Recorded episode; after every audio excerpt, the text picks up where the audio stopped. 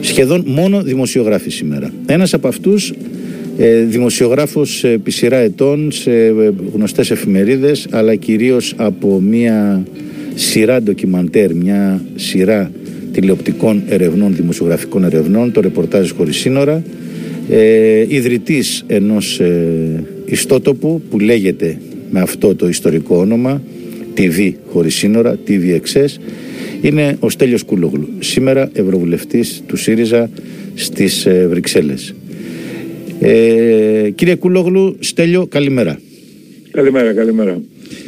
Ε, έχουμε δει πολλά σε όλα τα χρόνια της μεταπολίτευσης από τη δεκαετία του 70 με, τις, ε, με την ε, αποκατάσταση μιας δημοκρατίας που δεν έμοιαζε με την προδιδακτορική ήταν πιο μοντέρνα, πιο ανοιχτή με νόμιμη την αριστερά και όχι υποδιωγμών και στα ξερονίσια με ανοχή τουλάχιστον ή και με ενθάρρυνση των νέων ιδεών και της ελευθερίας της έκφρασης. Είδαμε την ε, ουσιώδη μεταπολίτευση και του 81 μετά, το δεύτερο μεγάλο κύμα.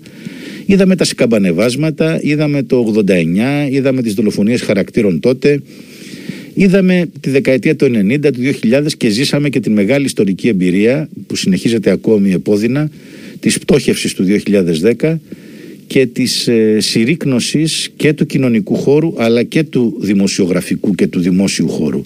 Τα έχουμε δει όλα. Και εσύ και εγώ και άλλοι στην ε, δική μας γενιά που ζήσαμε όλη τη μεταπολίτευση δημιουργικά, με ελπίδες και με αυτές τις, ε, τους στοχασμούς και τις απογοητεύσεις των τελευταίων ετών. Τι είναι αυτό που διακρίνει αυτό τον, αυτό τον τελευταίο χρόνο, 1,5 χρόνο τουλάχιστον της διακυβέρνησης Μητσοτάκη; Τουλάχιστον σε αυτή την ελευθερία της έκφρασα. Κατρακύλα. Ναι, μια κατρακύλα. Ε, είναι μια κατρακύλα, ε, είναι μια υποβάθμιση της δημοκρατίας ε, και του δικαιώματος των πολιτών στην αντιμέρωση. Δεν είναι μοναδικό φαινόμενο, δεν είναι ελληνικό φαινόμενο. Ναι, ναι, ναι.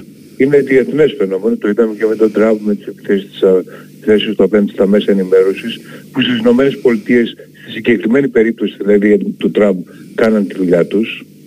Ε, το βλέπουμε στην Ανατολική Ευρώπη αυτή τη στιγμή με μια σειρά από καθεστώτα ανάλογα με το καθεστώς της Νέας Δημοκρατίας στην Ελλάδα που ελέγχουν πλήρως τα μέσα ενημέρωσης και φημώνουν τις ανεξάρτητες φωνές. Βα, βαριά έκφραση Στέλιο, καθεστώς είπες, ρεζίμ, έτσι δεν λες κυβέρνηση καν. Θεωρώ ότι... Έχει τέτοια χαρακτηριστικά; θεωρώ ότι η κυβέρνηση Μητσοτάκη ε, είναι, αποτελεί μια τομή σε σχέση με τις προηγούμενες μεταπολιτευτικές κυβερνήσεις.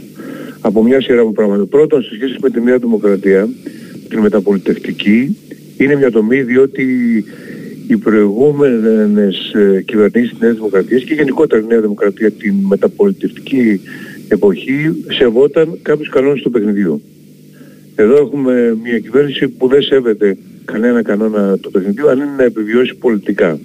Το είδαμε στην πιο χαρακτηριστική περίπτωση ότι όταν είναι στριμωγμένη με, το, με την Πάρνηθα, ε, όταν είναι στριμωγμένη με την πολύ άσχημη κατάσταση στη, στην υγεία, ε, βρίσκει ξαφνικά ε, την υποτέμενη βίλα του Αλέξη Τσίπρα και ξεκινάει ε, εκεί όλη την ιστορία, ενώ το πιο φυσιολογικό θα ήταν ένας αρχηγός εξωματικής αντιπολίτευσης να νοικιάσει, αδελφέ, ένα σπίτι εξοχικό. Είναι το πιο, το πιο λογικό και για όλο, για όλο τον κόσμο.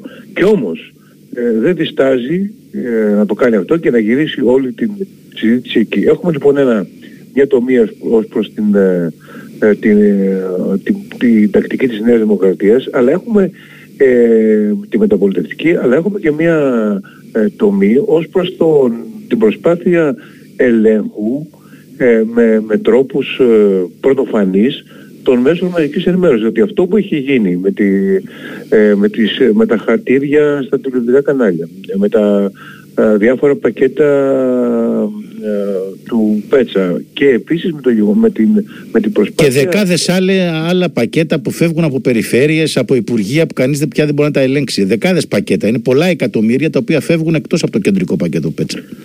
Δηλαδή τέτοια προσπάθεια, σωστά το προσθέτεις, ε, τέτοια προσπάθεια εξαγοράς ναι ε, δημοσιογράφων ε, δεν έχει ξαναγίνει. Γίνεται μια προσπάθεια εξαγοράς, ε, εκμετάλλευσης της πολύ δύσκολη θέση ε, που βρίσκονται δημοσιογράφοι και τα περισσότερα μέσα ενημέρωσης λόγω των αλλαγών των τεχνολογικών αλλά και της ε, οικονομικής κρίσης και της πανδημίας ε, σήμερα και γίνεται προσπάθεια εξαγοράς. Δηλαδή ε, θυμίζω ότι με, ότι με την εκλογή της κυβέρνησης Μητσοτάκη αυτό που, που έγινε είναι ότι δώσανε στα, στις, σε όλους τους Δήμους δόθηκε δυνατότητα ε, να προσλάβουν δημοσιογράφους και προσέλαβαν όλοι οι Δήμοι με νομοθετική ρύθμιση δημοσιογράφους. Αυτό σε ένα κλάδο ο οποίος ε, ε, έχει πολύ μεγάλα προβλήματα είναι, τι είναι ακριβώς. Α, ανεξάρτητα αν, αν χρειάζονται δημοσιογράφοι οι Δήμοι ή χρειάζονται ενδεχομένως απορριμματοφόρα. Ε, ε, λοιπόν, το ίδιο έγινε και με την με μαζική πρόσληψη δημοσιογράφων στο Μέγαρο Μαξίμου. Και στα υπουργικά γραφεία και στους γενικές γραμματείες. Ναι. Όλο αυτό. Δηλαδή, έχουμε έτσι λοιπόν ένα δεύτερο. Και το τρίτο, η τρίτη τομή που υπάρχει, γιατί υπάρχει και μια ακόμα τομή στη λειτουργία, είναι ότι αυτή τη στιγμή ε, οι υπουργοί έχουν ε, μεταβληθεί σε κομπάρσους. Αυτό δεν έχει γίνει μεταπολιτευτικά. Μεταπολιτευτικά πάντα ο, και ιδίως μετά τη μεταρρύθμιση του 1985 του, του, του Πασόκ ε, οι πρωθυπουργοί ήταν παντοδύναμοι. Αλλά παρόλα αυτά οι, οι υπουργοί δεν ήταν υπαλλήλοι τους. Αυτή τη στιγμή έχουμε, ε, έχουμε τους μετακτητούς υπαλλήλους στον Μεγάλο Μαξίμου ή κάποιους υπουργούς, υφυπουργούς κλπ. να ελέγχουν τους υπουργούς. Οι υπουργοί είναι για τις υπογραφές αυτή τη στιγμή. Και αυτό είναι. Και συχνά απογυμνωμένοι και από τυπικέ αυτό... αρμοδιότητες. Πολύ συχνά στο υγείας, στο ανάπτυξης, τους έχουν αφαιρεθεί τα χαρτοφυλάκια ουσιαστικά.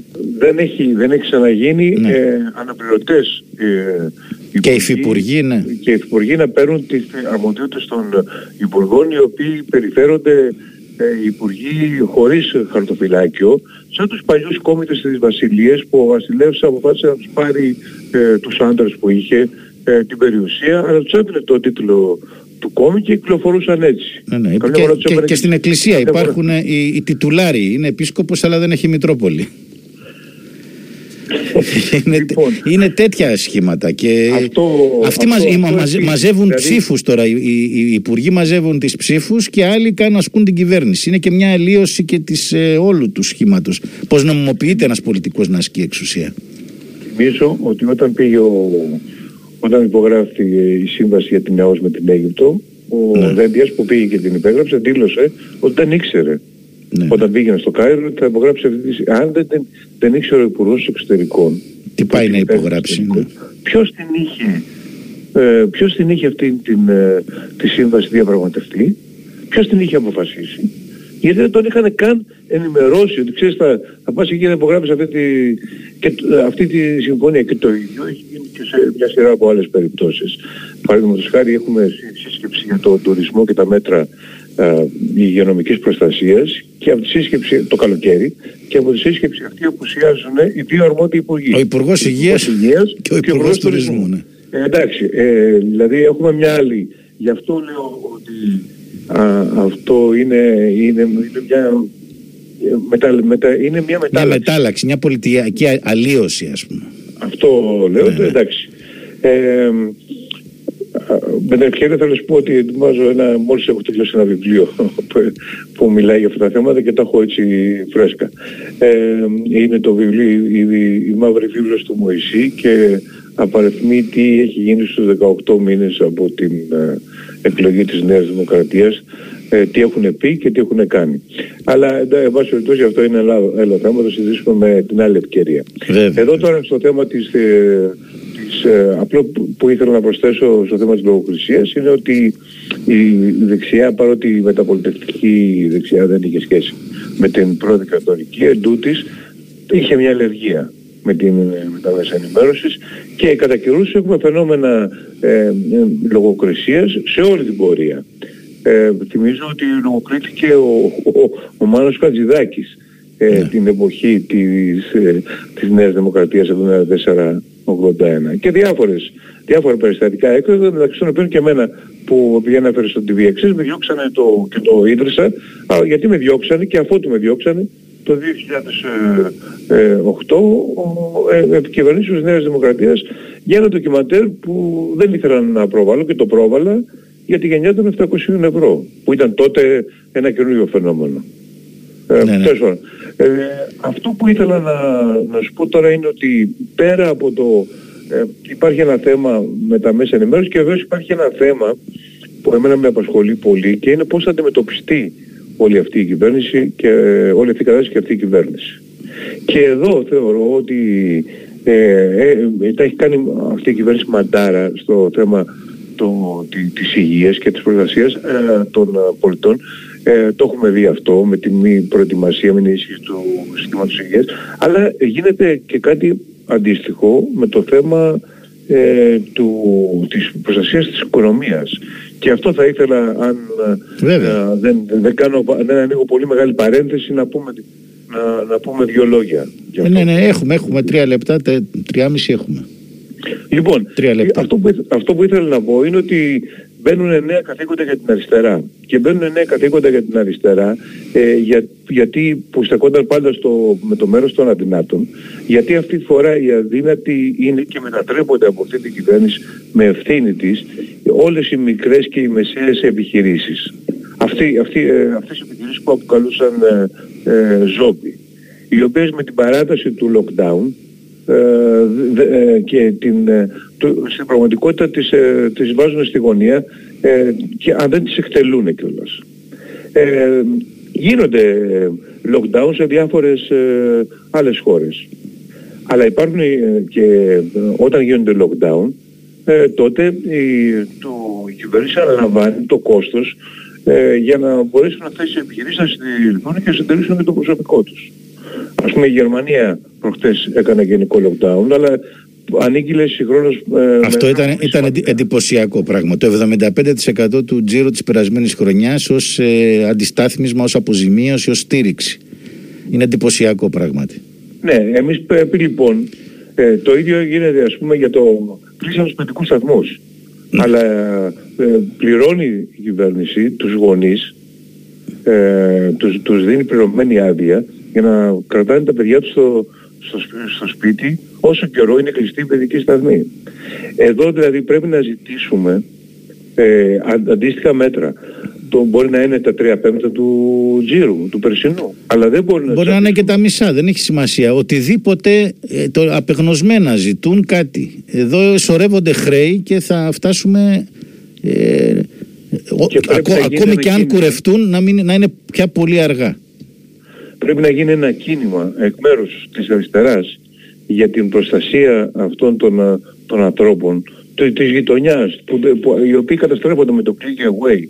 Το click away είναι για τις πολύ μεγάλες επιχειρήσεις. Εντάξει δεν έχω πρόβλημα να, να, να κάνουν τις δουλειές τους οι άνθρωποι αλλά τι θα κάνω εγώ στη γειτονιά μου ε, που αυτός που θέλω να, να πάρω ε, δεν έχει ηλεκτρονικό κατάστημα. Δεν έχει ηλεκτρονικό. Και δεν θα μπορούσε να έχει και δεν ξέρω και το όνομά του, γιατί το ξέρω ως κύριο Γιώργο, που πουλάει παπούτσια. Ναι. Και θα θέλω να περάσω να το, να το πάρω. Πρέπει να γίνει ένα κίνημα για τους ανθρώπους. Πήρα το παράδειγμα, στη Γαλλία έχουν κάνει μια κίνηση, ε, όχι Χριστούγεννα χωρίς Amazon.